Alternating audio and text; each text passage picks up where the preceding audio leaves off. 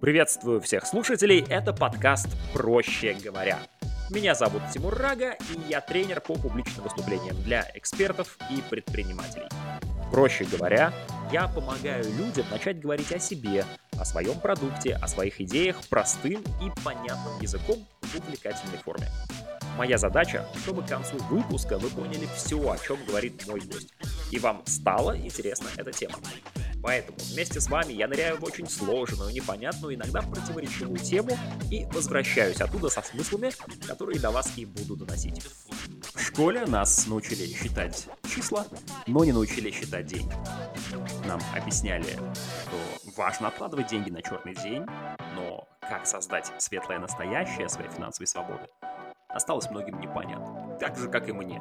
Я начал в этом разбираться и обнаружил вокруг себя тысячи экспертов, книг, подкастов на эту тему и понял, что не всем из них я готов доверять. Ведь сегодня инвестором себя считает любой, кто завел на типов инвестиций тысячу рублей, эксперты называют себя те, кто посмотрели несколько видео на YouTube. И когда у себя в одном из курсов я встретил Алексея Родина, человека, который начал заниматься финансовой грамотностью еще до того, как это стало мейнстримом, я тут же вцепился обоими руками в его экспертизу и решил в этом во всем разобраться детальнее. Помните, что наш формат, проще говоря, это когда мы пытаемся сложные вещи объяснить простыми словами и Леша нам сможет в этом помочь, потому что он уже достаточно давно вещает как спикер на различных федеральных форумах и публикуется в Forbes Rush. То есть это человек, который умеет инвестировать сам и может объяснить простым языком, как это делать другим. Ну что, давайте обсуждать. Алексей, здравствуй. Привет. Да, привет. Я очень рад, что ты оказался в моем подкасте, проще говоря, где мы сегодня пытаемся просто поговорить о финансовой грамотности. Ты клянешься, положа руку на э, свой э, финансовый инвестиционный портфель, говорить правду и только правду? Клянусь говорить правду, только правду и ничего кроме правды. Прекрасно. Тогда твое определение финансовой грамотности – Потому что термин затаскали, сейчас только ленивый об этом не говорит, и только ленивый этому не обучает. Ты уже 20 лет в инвестициях, как ты себе понимаешь, что такое финансовая грамотность? Э, финансовая грамотность – это э, знание, где находится банк, это понимание, что такое кредит, что такое акция, облигация. Но, друзья мои, я э, против финансовой грамотности, я за финансовую культуру, потому что да, да, да, потому что все правильно, кстати, термин уже заезжен. Грамотность действительно это знание просто, где банк находится там и понимание, как взять кредит. Но осознание, зачем я это делаю, осознание, как это в будущем отразится на мне, на моих э, детях, на моих внуках, это и есть финансовая культура. То есть финансовая культура – это осознанность. Да, без грамотности никуда, но я предлагаю всегда говорить о культуре, о финансовой. Mm-hmm. Забираю себе в лексикон это объяснение, мне понравилось, убедительно. И тогда давай поговорим о том, что сейчас происходит, э, прежде чем начнем углубляться в детали. Вот этот хайп вокруг финансовой грамотности, который особенно стал актуальным после пандемии. Э, с чем ты это а, связываешь? Да, мне сразу представилось, когда это все началось, мне представилась такая поговорка, которая всем нам известна. А, гром, пока гром не грянет, мужик не перекрестится. Ага. И по факту грянул гром, и люди поняли, что, а, во-первых, там нужно иметь какую-то подушку безопасности. Нужно что-то делать, там как-то инвестировать, чтобы, если что, был, э, были деньги на, на какие-то цели. Люди поняли, что жизнь, она не, не заканчивается сегодняшним днем, что надо думать о будущем. Народ побежал инвестировать. Это хорошо, с одной стороны. А, это хорошо. Но с другой стороны, это э, если, скажем так, делать это неосознанно, то тогда можно куда-нибудь влететь. По, по той простой причине, что инвестиции просто так, вот, вот не, невозможно взять, пойти э, за мгновение стать водителем грузовика, ну, потому что надо учиться. И здесь то же самое. Вот, нельзя стать доктором там за два месяца, на, на него 7 лет учатся. Здесь, в принципе, то же самое. Вот. То есть у нас произошел такой м, толчок, Uh-huh. Я этому толчку очень рад. И теперь грамотно э, не покатиться под гору, да, а грамотно ехать э, по, по трассе, по интересной трассе финансовой культуры и инвестиций. Вот. Для этого нужно, конечно, какие-то знания получать, навыки. Сразу все не получится. Надо потихонечку идти все это погружаться. Алексей, Как правило, знакомство с миром финансов у большинства людей у нас в России начинается со знакомством с книгой «Бедный папа, богатый папа» твое отношение к этой книге, она реально полезна или это, опять же, просто крутой маркетинг? Она, э, с одной стороны, это действительно крутой маркетинг, это во-первых. Но во-вторых, если человек вообще ничего не знает, она будет полезна этому человеку. Но я ее не люблю, скажу честно, я вообще не понимаю, как можно... Э... Ты не любишь Киосаки? Нет. Ты нет, тот человек, который не любишь Киосаки? Да, я, я один, я один, я держу оборону. Ну, э, я, я считаю, что нельзя называть актив, который не приносит деньги пассивом. Но это, извините, это, это неправильно. Это неправильно. Хотя бы вот, вот начать с этого. А, актив, который не приносит деньги, он не является пассивом. Это, это актив, который можно продать и э, получить за это деньги и куда-то их дальше вложить.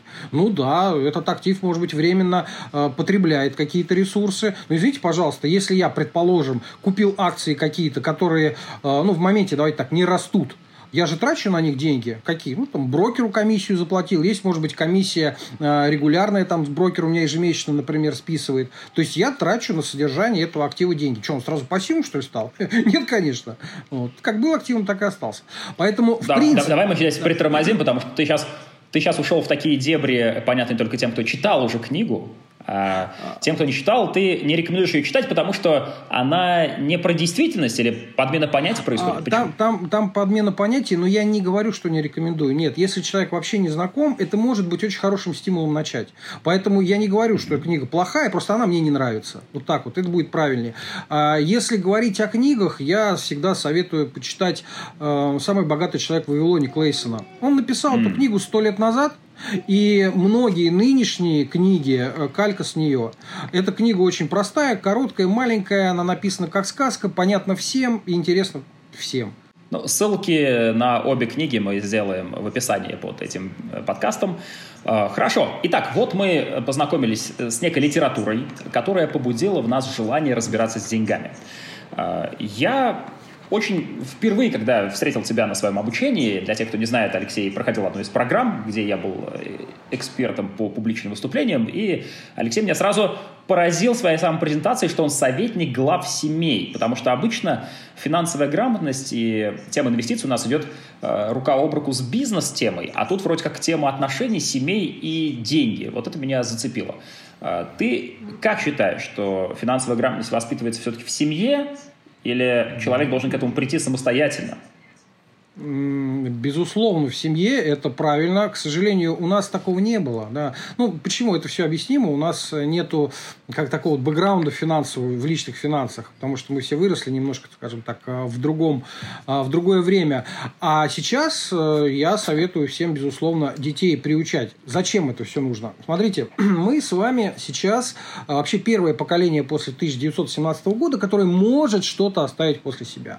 Угу. Что-то, э, э, я не говорю про какой, какие-то знания, навыки, я говорю сейчас чисто про финансы.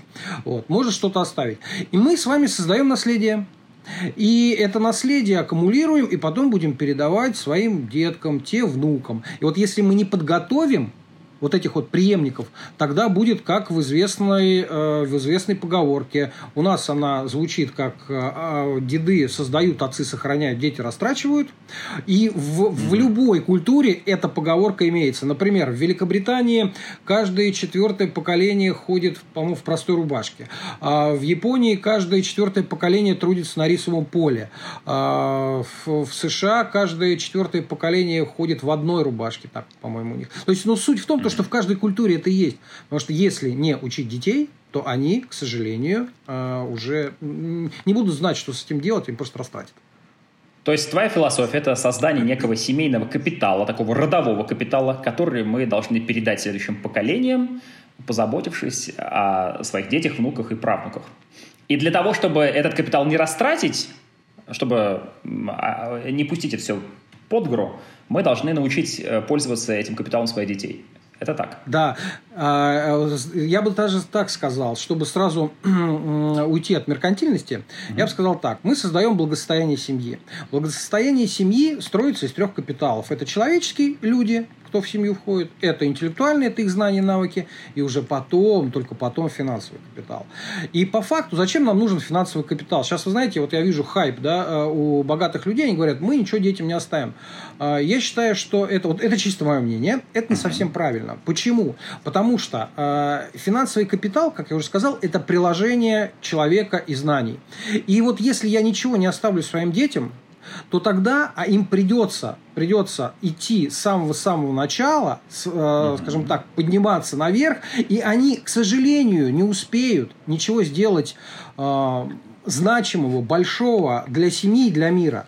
Я их должен научить пользоваться этим капиталом. Я должен научить их, его, его грамотно применять для того, чтобы этот капитал и человеческий, и интеллектуальный, и финансовый рос как снежный ком из поколения в поколение. И только тогда мы сможем оставлять все больше и больше след в истории мира, в истории семьи.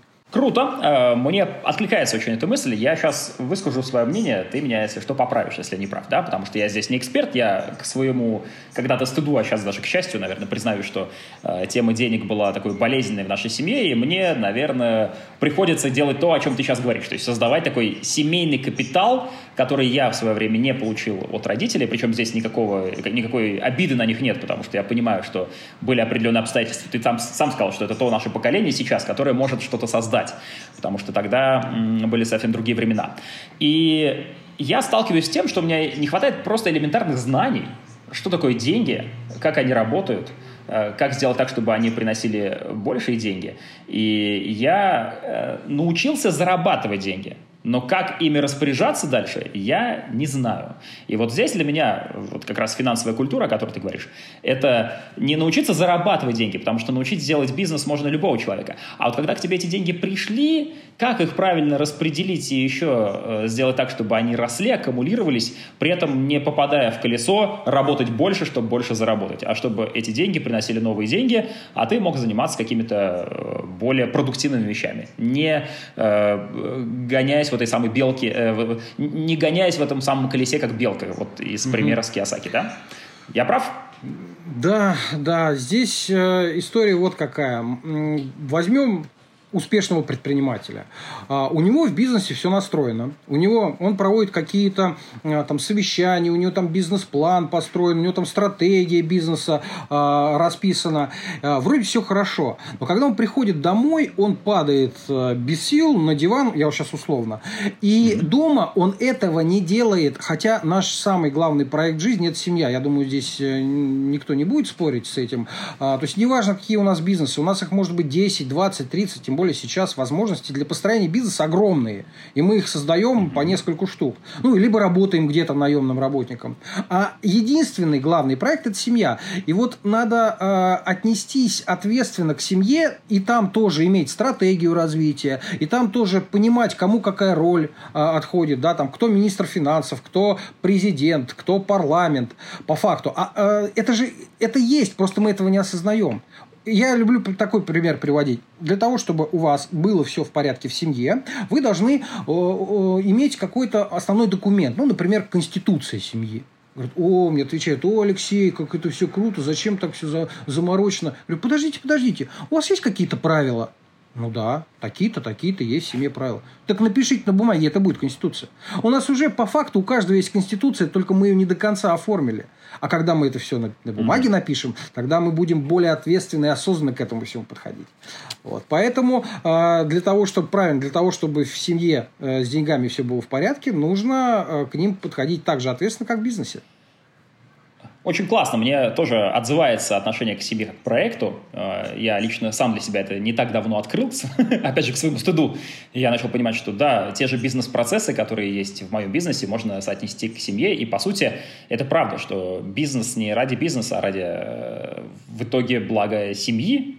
Да, это же все правильно. Хорошо, тогда давай перейдем к практической части. Вот проще говоря, у меня есть определенная сумма денег. Давай возьмем конкретную. Э, миллион брать не хочется, потому что кажется слишком большой для многих из тех, кто нас будет слушать, скажет, ну у меня нет миллиона рублей. Но вот условно скопить 100 тысяч рублей, я думаю, что вполне реально большинству жителей нашей страны, даже тем, кто работает в найме, потихонечку откладывая, появляется эта сумма. Вот возьмем 100 тысяч рублей. Появилась она у меня на Сбербанк или ВТБ э, приложении. Я вижу эту цифру. И дальше надо что-то делать. Есть такие самые, значит, популярные сейчас э, направления инвестиций, о чем сейчас многие говорят, да, это какие-то финансовые пирамиды или компании, которые себя к ним не причисляют, но предлагают мне э, получать ежемесячно там по 20-30% с этого капитала, и давай вот пойдем по агрессивной стратегии, потому что чаще всего я вижу среди своих знакомых, многие попадают вот в эту ловушку. Как ты относишься к этому? Так, я, бы, я к этому отношусь э, скажем так, негативно. Сейчас объясню свою точку зрения. Э, рано пока еще лезть в такие вещи, пока у нас нет резервного фонда.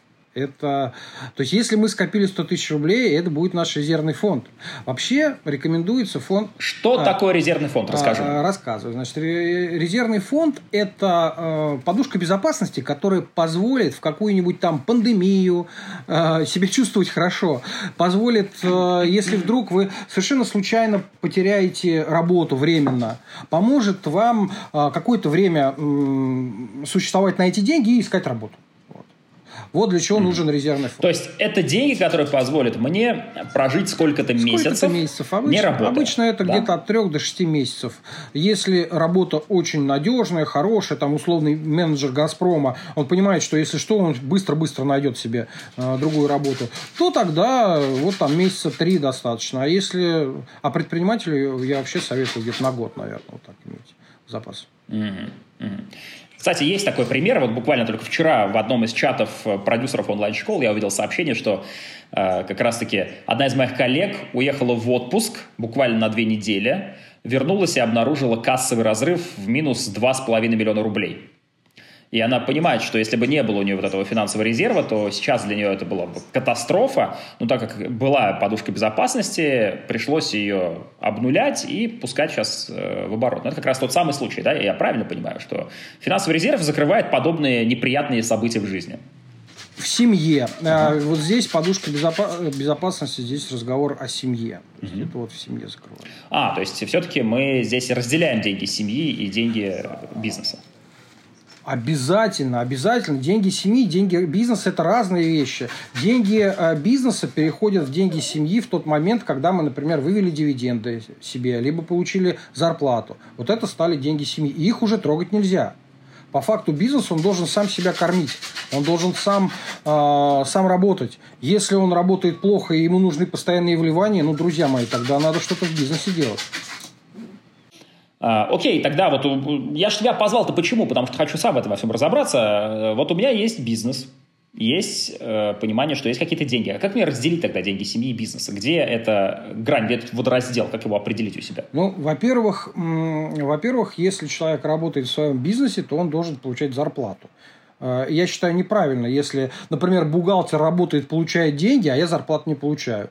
Э, опять же, если у меня что-то не получается, как э, выписывать себе зарплату, значит, надо бизнес настраивать правильно.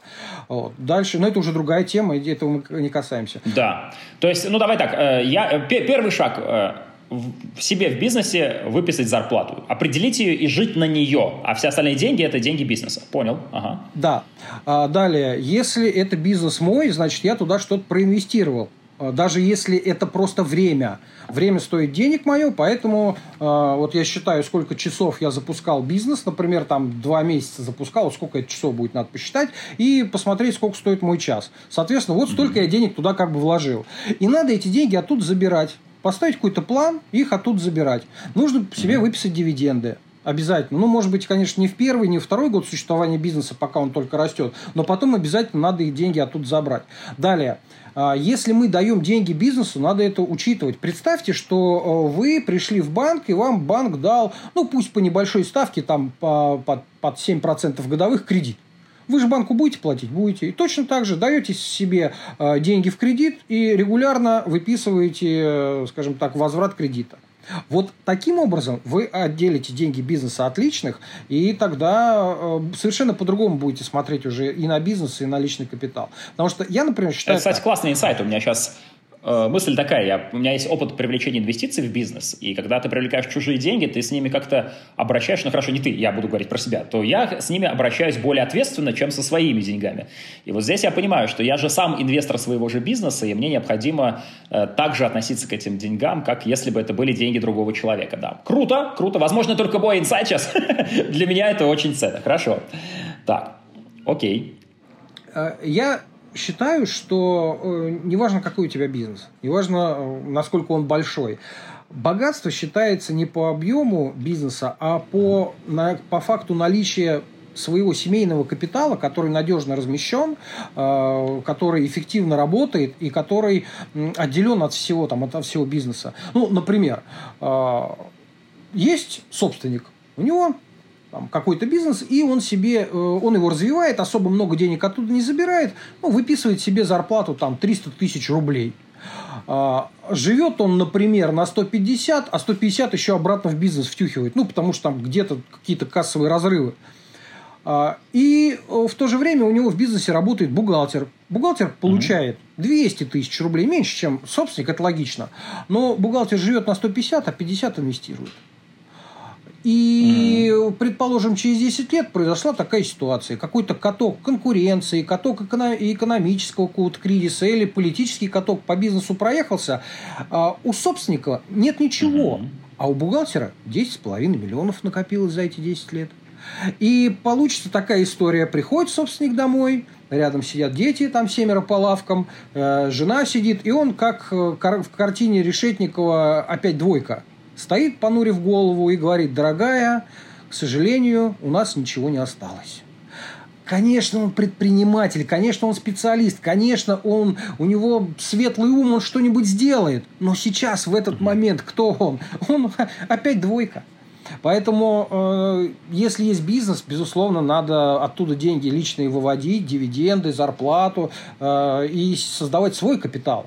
Определить цели обязательно, да, вот э, очень важный момент, mm-hmm. когда мы начинаем только э, со своими деньгами, скажем так, говорить уже э, на вы, то тогда нужно, во-первых, определить цель. Вообще всегда цель нужна. Я люблю приводить пример. Если, например, мне нужно приехать на работу, я знаю конечную точку. Я вышел из, э, из дома, сел в машину, там, я знаю, что мне надо проехать 2 километра туда, 2 сюда, там повернуть направо, налево, и я добрался. Но если я не знаю конечную точку, выйдя из дома, я никуда не попаду. Поэтому без цели, вообще без цели, ну, невозможно никуда прийти. Это в инвестициях, это в стратегии финансовой жизни. И в бизнесе, кстати, то же самое. Мы, мы всегда ставим цель там, купить столько-то, продать столько-то, там, выйти на такие-то рынки. Ну, цель всегда есть. Да, давай я для себя сейчас это зафиксирую. Э, получается, что э, сперва мы делим деньги, если вы в бизнесе, на деньги бизнеса и, собственно, деньги семейного капитала. Далее определяем финансовую цель, сейчас об этом еще поговорим. И прежде чем мы начнем куда-то инвестировать, нам нужно создать финансовый резерв, о котором мы говорили чуть ранее. Итак, про финансовую цель. Я так понимаю, что это та же история про цели по смарт, да, по той технологии, цели определенные. И там, э, я думаю, что можно ознакомиться с этой методологией в интернете без проблем. Мы прописываем. Эта цель должна зажигать, она должна быть эмоциональной. Есть какие-то характеристики, которые ты рекомендуешь, чтобы вот цель такая? Да, очень важный момент. А, ну, во-первых, я сразу уточню, это надо писать, а не запоминать, потому что угу. только написанное имеет какую-то силу. А, и по поводу зажигалки ты очень хорошо сказал. А, многие люди, коллеги мои, либо просто люди, которые говорят о цели, они про зажигалку практически не говорят. Я всегда говорю, друзья, представьте, что вы получите, когда достигнете этой цели. Например, Приведу пример. Если я, у меня цель э, там купить, либо построить через 20 лет домик у моря, а это можно сделать, если... Алексей, да. а можно я тебя да. приторможу здесь? Дело в том, что у меня есть мой пример, давай, давай мы его да. разберем. Это давай, будет прям моя давай. цель, будет, э, думаю, что и ребятам интересно послушать, и будет более предметно. А, у меня есть, вот здесь просто мы, когда говорим о целях, люди говорят, хочу машину, например, или хотят дом. А, меня сам по себе факт обладания этим ну, вдохновляет, но не зажигает настолько. Но у меня есть мечта. Я мечтаю совершить э, кругосветное путешествие на одномоторном самолете. Э, такой небольшой самолетик Cessna, э, и вот сам факт того, что я лечу, путешествую, меня зажигает, и значит, что мне для этого необходим мой собственный вот этот самолетик Cessna, который, я знаю, сколько он примерно стоит, я примерно понимаю, э, как мне там, получить права пилота и так далее, то есть это уже идет оцифровка. Это правильная цель, э, вот, так, в твоем понимании, да? Да, да. Только здесь будет цель не самолет, а цель э, кругосветное путешествие. И для ее реализации абсолютно правильно говоришь, нужно самолет, э, какое-то удостоверение пилота, не знаю, как оно называется, э, там какой-то еще, возможно, там финансовый запас. Вот. Вот, э, и здесь вот это как раз и этот перелет и будет той зажигалкой, который будет вдохновлять, который будет вести вперед. Я заметил, почему я так обращаю внимание на эту эмоциональную зажигалку, эмоциональную привязку. Я заметил, что обычно где-то через пару лет человек э, хочет бросить свою цель. У меня с клиентами так, они мне там бывают мне ситуации звонят, говорят, Алексей, я уже не могу, я устал, ну что это такое, постоянно там что-то откладываешь, каждый месяц инвестируешь, а толку никакого, еще 20 лет впереди не драйвит, и человек уходит в сторону. И вот чтобы этого не было, нужна зажигалка, нужна какая-то эмоциональная привязка, потому что она как раз будет сидеть в голове и будет подстегивать. Отлично, все. К примеру, с моей целью разобрались. А, финансовую подушку, эту, да, резерв на полгода создали. А, деньги бизнеса и семьи разделили. Что делаем дальше? Вот а, вернемся к примеру. Осталось 100 тысяч рублей. Что с ними делать дальше? Да, отлично. А теперь мы должны посмотреть, опять, опять же, мы сейчас так вот прям э, спускаемся, я предлагаю чуть-чуть по-другому. Мы знаем нашу цель, и знаем еще, еще очень важный момент, надо посмотреть наши возможности, отправную точку. А, предположим, я э, там зарплата у меня, какая зарплата? Предположим, какая зарплата у человека, там у меня, у тебя? Ну пусть будет, давай какой-нибудь возьмем 200. 200, 200 тысяч рублей зарплата. Я разобрался со своим бюджетом, ну, посмотрел, куда деньги тратятся. Кстати, по поводу бюджета сейчас лайфхак скажу. Э, посмотрел, куда деньги тратятся, э, немножечко что-то оптимизировал. И у меня начало оставаться 50 тысяч. И вот теперь я должен выставить, либо а, подкорректировать цель, потому что мне может не хватить вот. А, либо подобрать такие инструменты, которые а, помогут мне, э, инвестируя по 50 тысяч, цели достичь. То есть здесь на самом деле э, вот сам процесс выстраивания стратегии он не такой вот прям уж простой. Да? Нужно сделать так, чтобы из сегодняшних возможностей было, э, получилось потом прийти к цели. Да, ну то есть э, нужен какой-то калькулятор тогда, чтобы посчитать правильно, сколько мне нужно откладывать ежемесячно, чтобы, учитывая проценты, накопить. Я понимаю логикой, то есть ты говоришь, что, Тимур, если у тебя, например, зарплата там 200, и ты тратишь ежемесячно 150, у тебя остается 50 тысяч, и тебе, чтобы накопить на твое путешествие, придется копить 100 лет. А, значит, тебе либо надо отказываться от цели, упрощать ее, либо менять способы э, пополнения своего капитала. Значит, это может быть другая зарплата, другая работа и так далее. Доход менять. Да, да, да. Это обычно мотивирует очень. Ну, конечно, калькулятор нужен. У меня есть специальный калькулятор. О, а мы можем им поделиться? Он как-то есть в, да, в, в конечно, доступе, конечно, да? Тогда конечно, ссылочку да, да, добавим да. под описание. Классно. Все, да, ждем конечно. от тебя калькулятор. Хорошо, то есть мы можем посчитать, сколько нам необходимо времени э, и денег ежемесячно откладывать. Прекрасно. Да. И вот мы тогда понимаем свои возможности. Предположим, у нас возможность 100 тысяч рублей сейчас в наличии и 50 тысяч ежемесячно. А, что здесь можно делать? Можно начать наконец-то инвестировать. Это то, чего мы так все хотим. Мы все жаждем инвестировать. Это прямо у нас, э, особенно вот опять же после пандемии, когда мы увидели, как все упало, а потом поднялось, нам это все хочется делать. Ну, конечно, столько историй, что вы вовремя не вложились в Zoom, тогда бы у вас было сейчас, знаете, сколько денег, или там, э, вот видите эти стартапы, они взлетели в момент пандемии, вы упускаете возможности, кризис – это всегда время возможностей. И ты смотришь на это, как на уходящий от тебя поезд, и начинаешь страдать. Да, да, есть такое. Но, знаете, я скажу честно, друзья, э, вы никогда не опоздаете. Поезд, он отходит регулярно, постоянно от платформы. Надо просто понять, в какой сесть. А, что такое инвестиции? Ну, вот возьмем то, что нам всем нравится и хочется, инвестиции в акции. Для того, чтобы найти ту самую заветную суперакцию, нужно что сделать? Во-первых, надо там условно из 10 тысяч акций, которые торгуются в мире, надо выбрать себе штучек 200 для шорт-листа. Ну, то есть, те, на которые можно нужно посмотреть. После этого нужно взять и каждую из них оценить, посмотреть э, их отчетности, бухгалтерские балансы всяческие там, э, ну, бухгалтерскую отчетность. Далее надо оценить действия руководства, нужно посмотреть там новости, нужно посмотреть, чем они занимаются. То есть это Друзья, это работа, и за два месяца ей не научиться. А, Леш, подожди, это очень сложно. Подожди, да, стой, стой, стой. в том-то и дело. Ты сейчас убежал вперед. А, у меня сейчас другие вопросы. Ты знаешь, ты сказал хорошую штуку, что мы поговорим еще о бюджете. Вот я хочу сейчас поговорить. Смотри, а, читая книгу «Самый богатый человек в Вавилоне», «Думай богатей», «Бедный папа, богатый папа» и прочие, я встречаю регулярно два совета. Это фиксировать свои доходы и расходы – и второе – это откладывать, ну, как правило, пишут ежемесячно, регулярно 10% себе сразу же на счет. Давай разберемся с первым.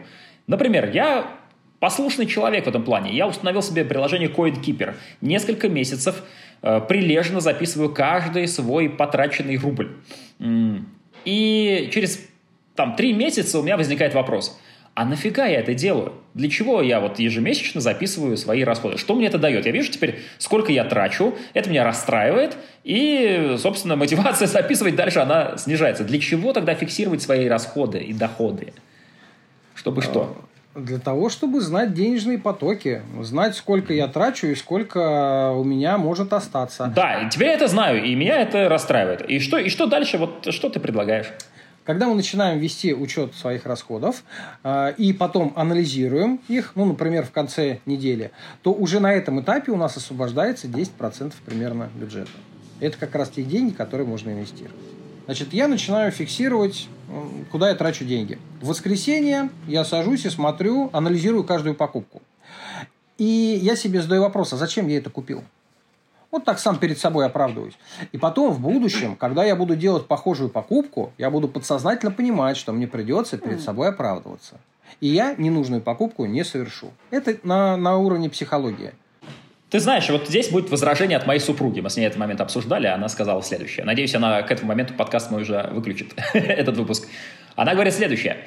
Тимур, вот я начну сейчас фиксировать, сколько я кофе пью. Я же знаю, что я много выпиваю дорогого кофе, который покупаю в различных кофейнях. Мне нравится пить кофе. И теперь я увижу это, расстроюсь. И каждый раз, покупая стаканчик, я буду переживать, страдать и мучиться. А оно мне надо. Лучше я буду покупать кофе в неведении и наслаждаться им. Вот. И тут такая же мысль. То есть заранее ты понимаешь, что тебе будет больно и придется от всего отказываться. И это же тебя, э, наоборот, начинает страшить. Я считаю, что если э, тебя это сильно нервирует, может быть, тебе mm-hmm. не нужны эти траты. Но с другой стороны, я никогда не говорю, что, ребята, экономьте на всем. Я говорю, что надо эффективно использовать деньги, что надо жить в сласть, в удовольствие. Просто, например, если мне не нужна вот эта лишняя сумочка, я, э, надо подумать, зачем я ее покупаю. Вот для этого нужно вести учет. И опять же, кстати, вот очень хороший... То есть ты не говоришь, что теперь надо быть скрягой нет, и экономить на кофе, если тебе это нравится? Нет, нет, мы ага. живем для удовольствия, для того, чтобы быть счастливыми. Нет, конечно. Просто надо понимать, что если я вдруг трачу не туда деньги, надо это перестать делать. И все. И еще, еще, друзья, очень часто люди не начинают вести учет по той простой причине, что они думают, что им придется очень-очень долго, прям всю жизнь вести эту, этот учет. И, соответственно, э, сразу все, весь, э, там, все желание пропадает. Нет, надо просто для начала, там, не знаю, месяц, два, может быть, три повести учет и, и понять, куда уходят деньги. А потом просто знать, что я в месяц трачу 150 тысяч рублей у меня уходит там на продукты столько-то, на одежду столько-то, на отпуск столько-то, и просто там в начале месяца откладывать по этим статьям деньги. Все. А потом просто контролировать, выбился, не выбился. Все. Там все дальше очень просто. И не надо переживать, что это всю жизнь надо себя в кабалу вгонять этих расчетов. А вот, э, Леш, подскажи, э, например, условно возьмем этот пример. Э, я знаю, что я трачу 150 тысяч уже несколько месяцев, ты предлагаешь потом себе поставить планку, что вот э, держи эти 150 и ни сантиму больше не выбиваемся за этот э, график, и все, и следим за каждой, за каждой операцией, а вдруг возникают какие-то неожиданные хотелки, желания, или, например, э, дома что-то сломался, там, телевизор или холодильник вы нужно заменить. Что делать тогда? Вот, вот, да, да. Если, если сломался холодильник, холодильник, телевизор, есть, э, для этого есть там подушка ага. безопасности. То есть взяли оттуда деньги, но единственное, что потом надо быстро-быстро ее пополнить. То есть в первую очередь всегда mm. надо пополнять эту подушку безопасности, если она, если она немножко прохудилась. Э, и вообще, когда человек живет, если ты сам говоришь, я трачу 150. Вот если ты тратишь 150, то ты не будешь выбиваться. А, например, если ты понимаешь, что у тебя могут быть какие-то там непредвиденные траты, когда что-то очень хочется, ну, отведи для этого статью и, например, каждый месяц туда откладывай по 10 тысяч. Вот через три месяца тебе что-то захочется э, такого неординарного, вот оттуда возьмешь деньги. То есть можно какую-то специальную статью для mm-hmm. этого завести. А, окей, убедил. Э, я тем более так и делаю. Небольшой, э, небольшая история о том, как мне это помогло.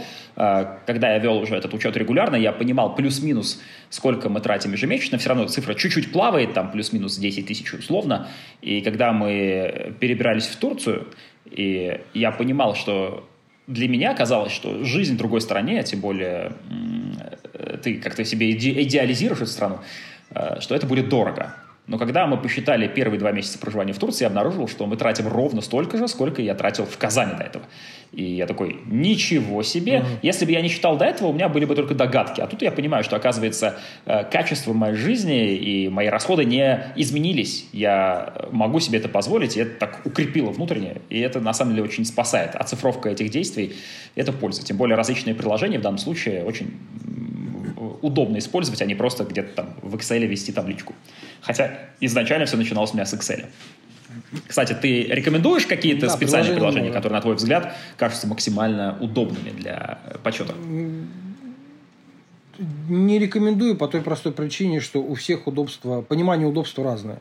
Кто-то пользуется, э, в некоторых банках э, в личном кабинете можно считать это все. Кто-то этим пользуется, кто-то всякие CoinKeeper, ZenMoney, там еще что-то. То есть каждому свое. Здесь э, я, я рекомендую попробовать несколько штук и выбрать. Попробуй все, да, и выбери. Прекрасно. Итак, все, мы разобрались, я прекрасно это понимаю. Теперь про те самые 10%. Это откуда взявшаяся такая стандартная цифра для всех? Вот все говорят, 10%, 10%. Почему не 12, почему не 18, почему не 7? Э, откуда взялась она? Почему эти 10%? Именно 10, а не другая цифра? Да я тоже да? Ну, просто кто-то взял. Это э, вот, Тимур, знаешь, когда человек э, что-то что делает, ну, например, там пишет книгу, он в этой книге должен написать что-то, что будет его отличать от других. Вот человек взял, например, какой-то, придумал, дай-ка я напишу 10%. Вот у него теперь 10%. И все, и все говорят, как он. Кто-то даже вспоминает, что, а, я это в первый раз услышал того-то, того-то. Я считаю, что надо откладывать столько, сколько позволяет, э, позволяет бюджет. Если я могу откладывать 20%, то тогда, значит, 20. Если 25, значит, 25. Если 9, значит, 9%. Просто э, вот у меня по практике, когда человек начинает вести учет и анализ, мы об этом говорили, то примерно 10-15% начинает экономиться. Вот, ну, может быть, отсюда 10. Но опять же, у каждого свое. Не, нельзя привязываться. Хорошо. И вот я теперь ощущаю, что мы подбираемся к самому интересному. Э, мы должны завести свой первый э, какой-то брокерский счет, наверное, или какой-нибудь ИИС, ты нам сейчас объяснишь, в чем разница и что это вообще такое, и э, совершить первые покупки. Вот все, деньги есть, учет ведем, финансовый резерв создан, понимаем, что ежемесячно готовы откладывать 50 тысяч рублей. Что делать? Что, что делать, Алексей? Нам надо как-то инвестировать для того, чтобы достичь цели. Э, про инвестиции там, в бизнес и какие-нибудь стартапы, недвижимость мы сейчас говорить, я думаю, не будем, потому что здесь порог входа другой и э, знания другие должны быть. Да? Самое доступное и простое – это фондовый рынок. Э, фондовый рынок, э, мы открываем себе брокерский счет у брокера, у которого есть лицензия. Сделать это достаточно просто, зайти на сайт Мосбиржи и выбрать там в рейтинге там, одного из самых первых, там, из десятка любого э, можно взять и не, не прогадаете.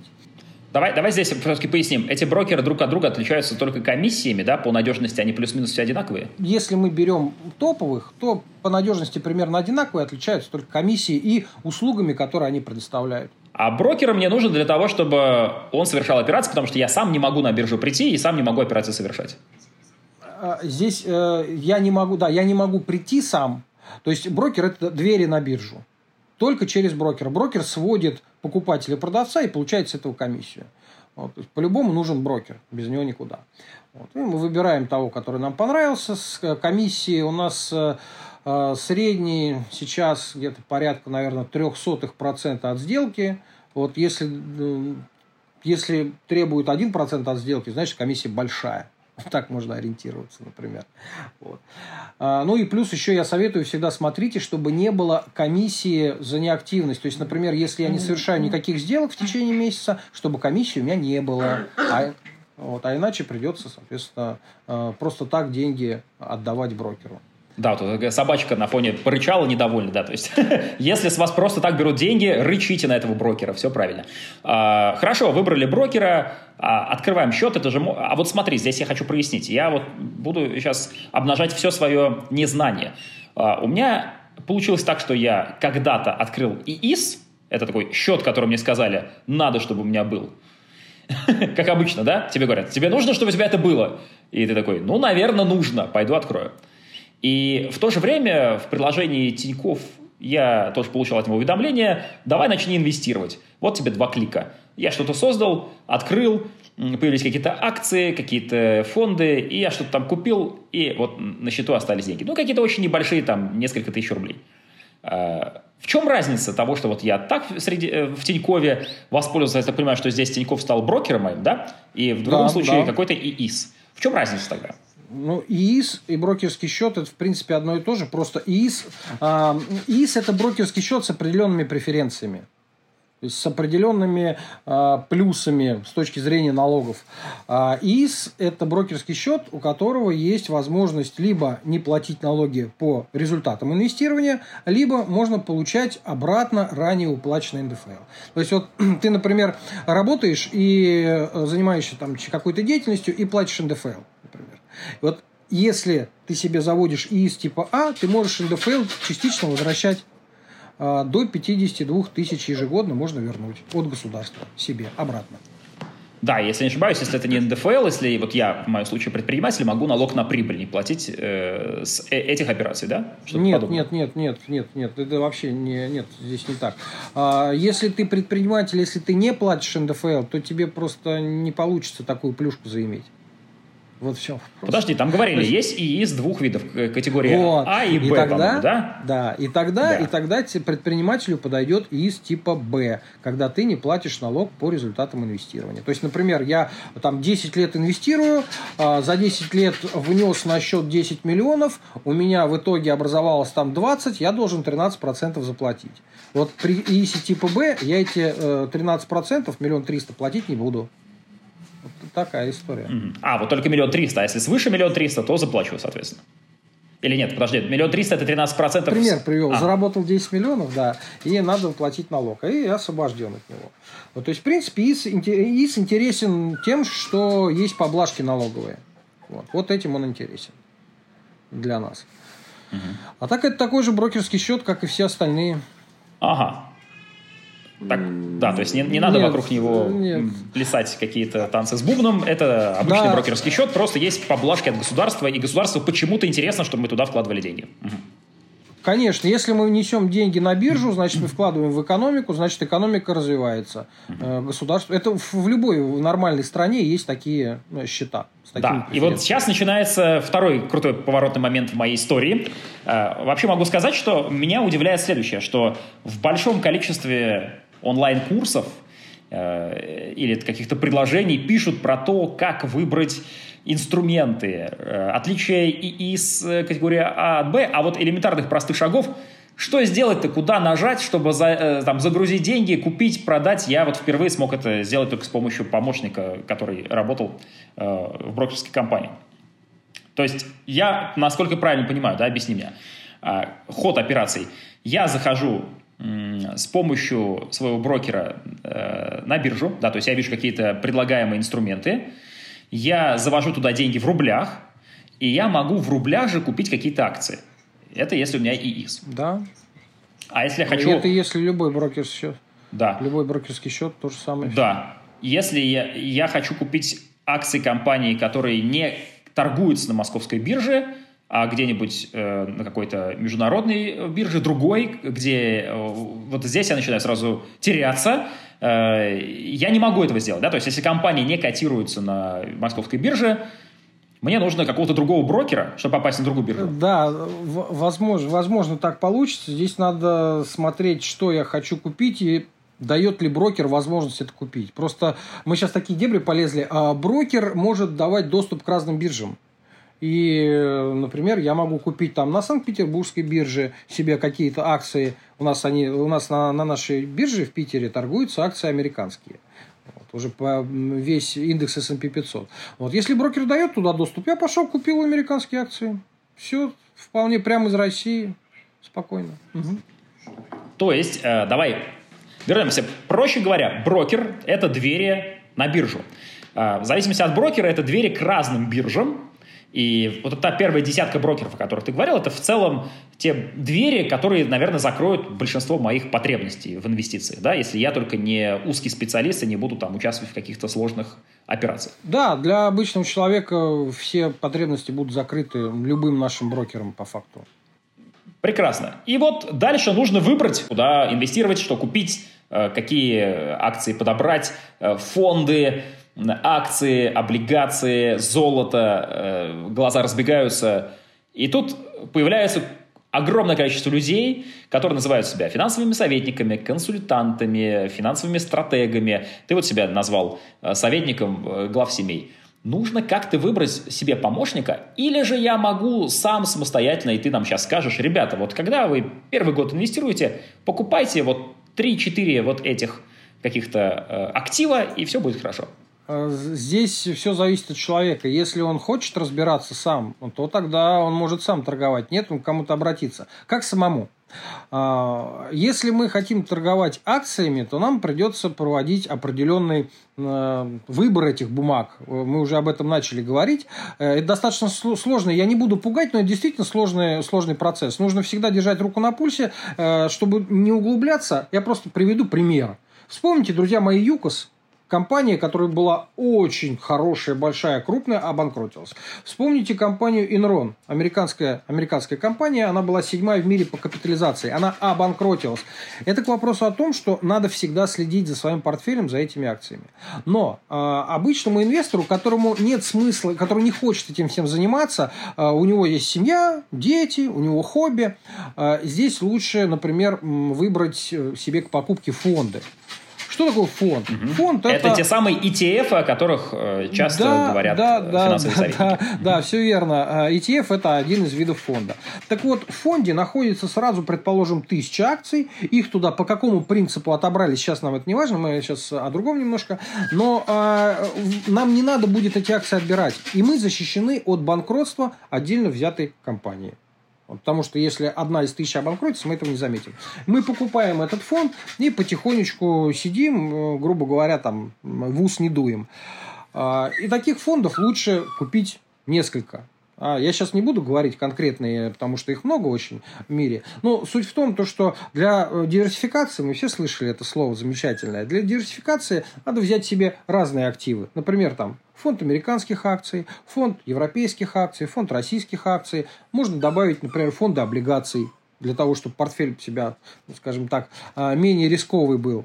Можно золото купить, фонд золота, если очень хочется. Фонд недвижимости такие тоже есть.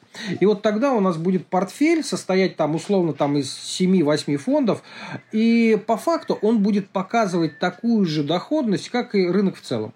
А мы знаем, что рынок растет, ну, потому что когда экономика в принципе развивается, постоянно, да, кто-то что-то новое придумывает, поэтому она развивается.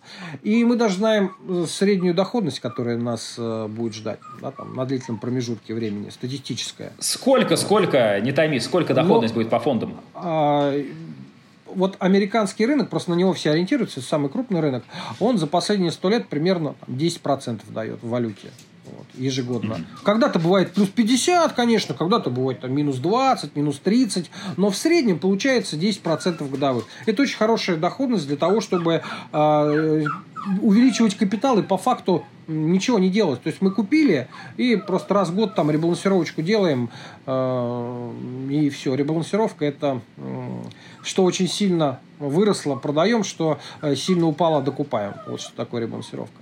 Вот. Зафиксируем. То есть то, что выросло, продаем, это потому что, как мы считаем, что это некая прибыль, которую мы заработали, да? То, что упало, покупаем, это потому что сейчас выгодно купить, да? Ты сейчас э, про это. Логика какая? А, мы, когда себе составляем портфель, то тогда мы должны подобрать, в какой пропорции, какие активы у нас должны быть. Это вопрос не 15-минутный, поэтому, к сожалению, я сейчас не смогу вот раскрыть. Но смотрите, примерно, предположим, предположим, если у меня там срок инвестирования 20 лет, если я э, значит, прошел риск профиля, понимаю, что я инвестор, который допускает, э, допускает высокий риск для, портфеля, то тогда у меня, например, может быть 90% акций в портфеле и 10% облигаций.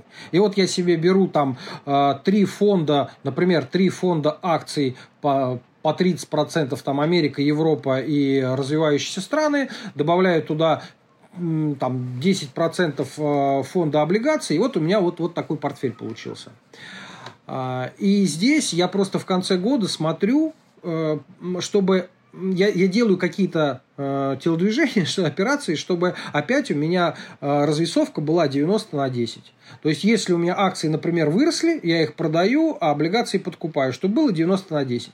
Вот, вот что такое ребалансировка. А, опять же, я хочу отметить, вот это составление портфеля, это вопрос очень серьезный, и он индивидуальный. Нету волшебной таблетки. Поэтому я не могу сейчас вот сказать, вот делайте вот так. Нет, каждый, у каждого свое будет, потому что разный срок инвестиций, разный риск-профиль и так далее. И сейчас мы говорим все-таки про инвестирование долгосрочное, да, да. да? То есть мы сейчас говорим про инвестиции долгосрочные. Это не про то, что мы зарабатываем на горизонте 1, 2, 3 года. Это наш, э, наши дивиденды спустя 10, 15, 20 лет. Да? Ну, по факту... Прям это... говорим про инвестиции в фонды и такие консервативные э, активы. А, это, ну, кстати, на самом деле фонды акций не очень консервативные, но это да, это для долгосрочных целей, например, обучить детей, а, на пенсии построить себе дом на порту, португальском побережье какого-нибудь, условно, Лиссабонской ривьере, там, не знаю, получать пассивный доход. Мы же понимаем, что на пенсию не проживешь, да? Я люблю, я люблю здесь такое упражнение давать. Говорю, друзья, напишите, что вы, как вы проживете на 15 тысяч рублей в месяц. Вот прям распишите себе, сколько на продукты, сколько на ЖКХ и так далее. А, когда человек делает это упражнение, он понимает, что да, да, надо начинать, наконец-то. Вот. О, классно, давайте сделаем так. Ребят, все, кто слушает этот подкаст, попробуйте по-настоящему расписать э, сколько дней тогда вы бы прожили на 15 тысяч рублей. Ну, так, и когда вы будете делать это упражнение, обязательно поделитесь в соцсетях, особенно в Инстаграм, в сторис выложите, э, что я прожил на 15 тысяч рублей один день и одну неделю. И отметьте меня, я обязательно сделаю репост. Было бы любопытно посмотреть, сколько вы сможете прожить на 15 тысяч рублей. Хорошо, э, тогда у меня здесь вопрос. Э, ты сейчас говоришь про покупку недвижимости. Я так понимаю, что окей, деньги э, за счет вот этих сложных процентов будут просто увеличиваться на счету, я потом их просто могу снять какую-то часть и купить у себя, для себя какую-то недвижимость. Да, да. И в то же время ты говоришь про дивиденды, да, про какие-то, какой-то пассивный, пассивный доход. доход. Как это работает в плане пассивного дохода? То есть, покупая различные фонды, если я не ошибаюсь, там дивидендов-то нет или они какие-то э, небольшие, где пассивный доход-то, где он скрывается? Да. Как получать этот пассивный доход? Пассивные э, дивиденды у фондов, у некоторых фондов есть, но нас интересует, когда мы создаем капитал, нас дивиденды не интересуют интересует. То есть, если бы мы получали дивиденды, мы бы забирали деньги с рынка, а нам нужно, наоборот, там накапливать капитал.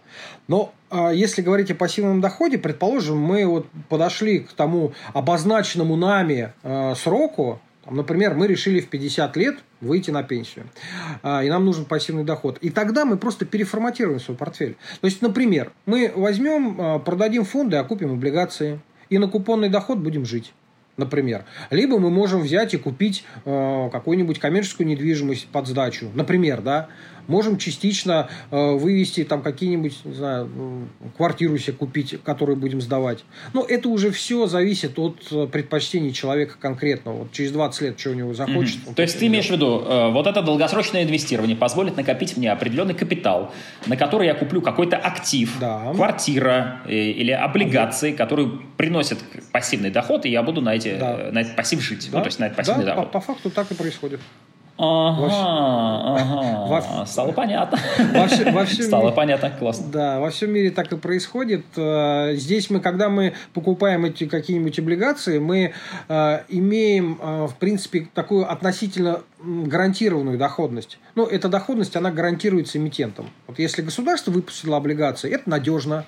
А если облигацию выпустил у рога и копыт, это менее надежно. Ну, потому что эмитент может, с ним может все что угодно произойти. Вот. И вот таким образом мы себе можем настроить пассивный доход, уже когда капитал создадим. Отлично. Я для себя все в голове разложил по полочкам. Наконец-то у меня все легло, и я надеюсь, что у наших слушателей тоже. Но у меня возникают вопросы, теперь касающиеся семейного капитала. Когда мы говорим семейный капитал, появляется разделение или слияние денег супруга и супруги.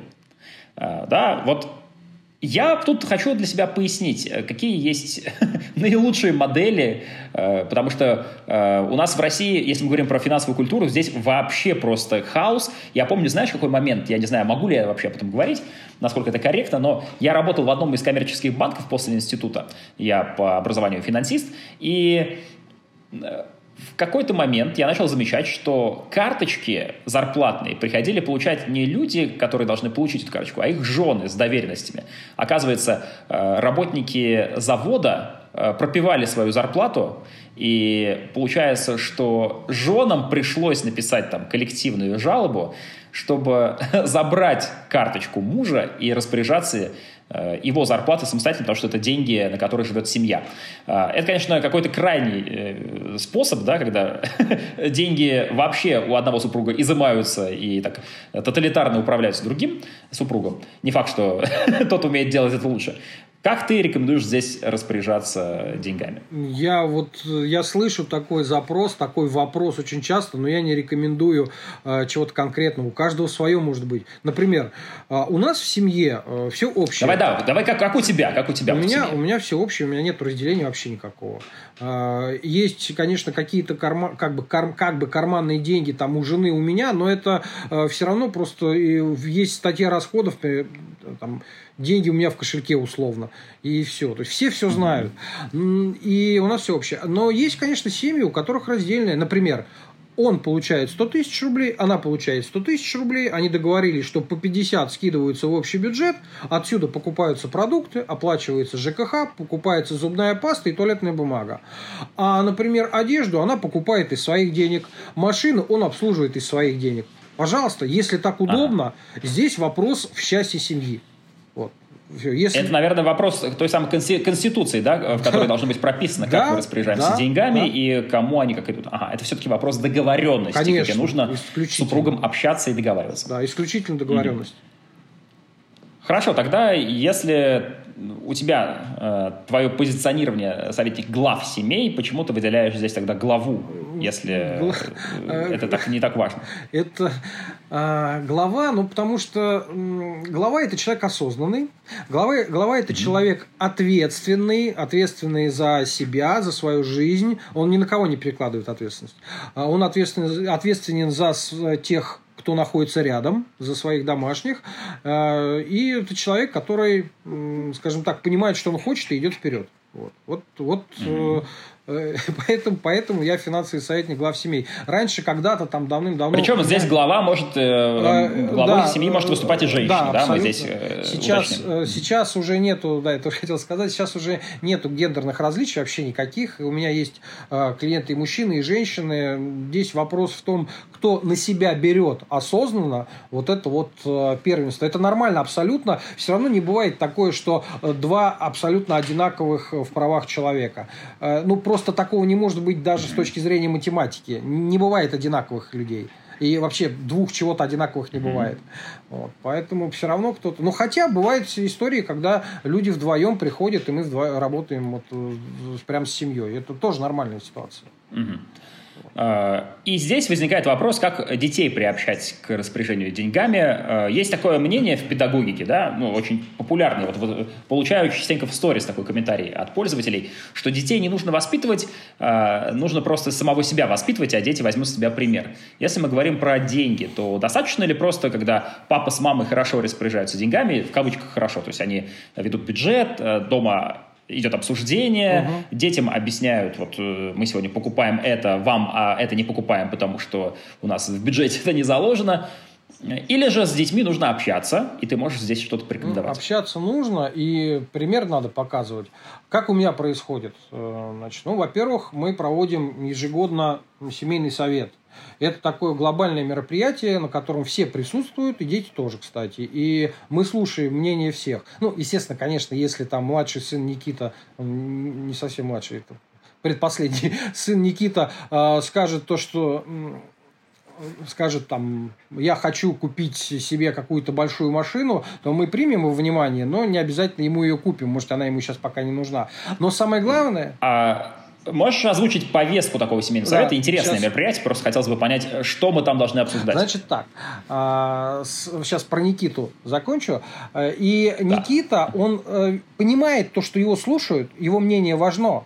И он с детства э, себе, у него воспитывается правильная модель поведения. Он чувствует ответственность за свое мнение, за себя, за семью, за семейные активы потому что его слушают, потому что он участвует наравне со взрослыми. А на семейном совете мы обсуждаем э, семейную стратегию, что у нас было в этом году, что запланировали, что сделали, что не сделали, что в будущем году, э, подтверждаем долгосрочные цели, если надо, мы их, конечно, меняем, потому что это так э, финансовый, финансовая стратегия или там финансовый план – это штука постоянно изменяющаяся, это нормально. Вот некоторых пугает, что а, у меня там поменяется что-то в жизни. Конечно, поменяется. И это нормально.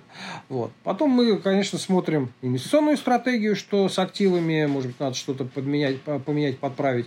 А, мы смотрим, может быть, надо изменить конституцию, какие-то поправки внести. Вот, вот это такие основные, mm-hmm. основные моменты. Вот.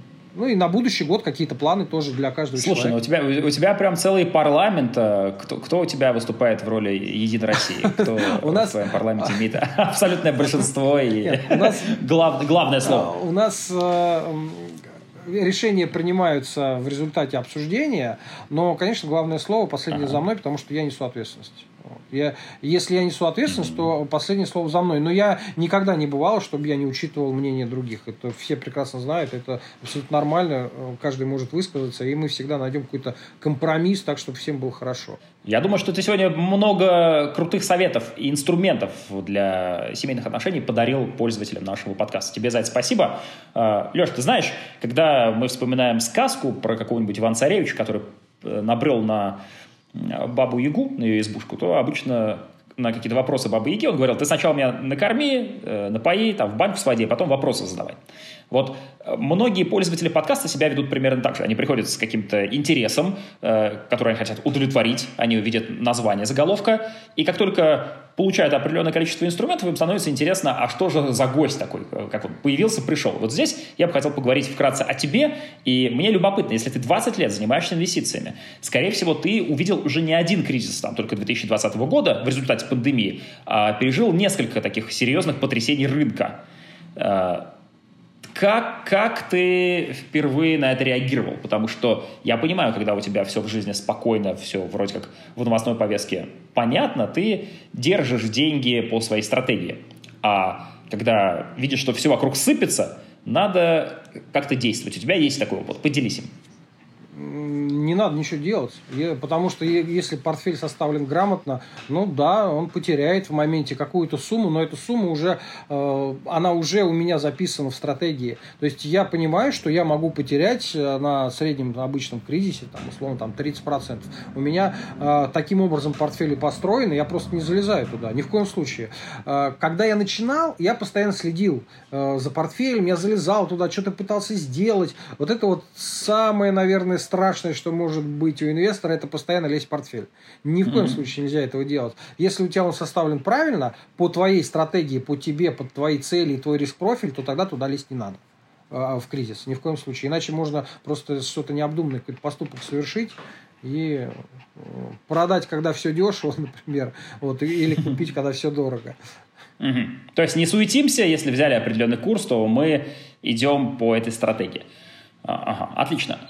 Э, я два слова скажу, чтобы было сразу понятно. Вот на длительном промежутке времени, если мы берем там 15-20 лет, э, простая обычная стратегия пассивная «купил и держи», она обыгрывает 88% активных всяких управляющих.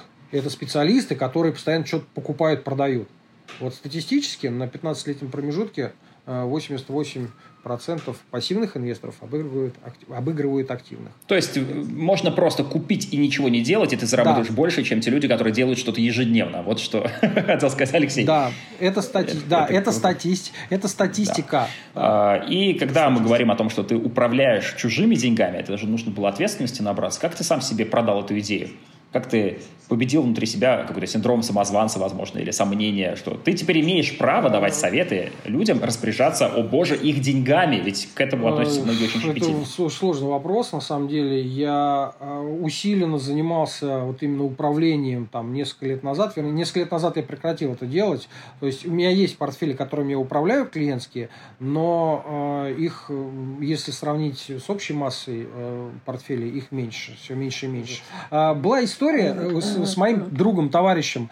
А, я управлял, он мне каждый день звонил, и просто это было сумасшествие для него и для меня.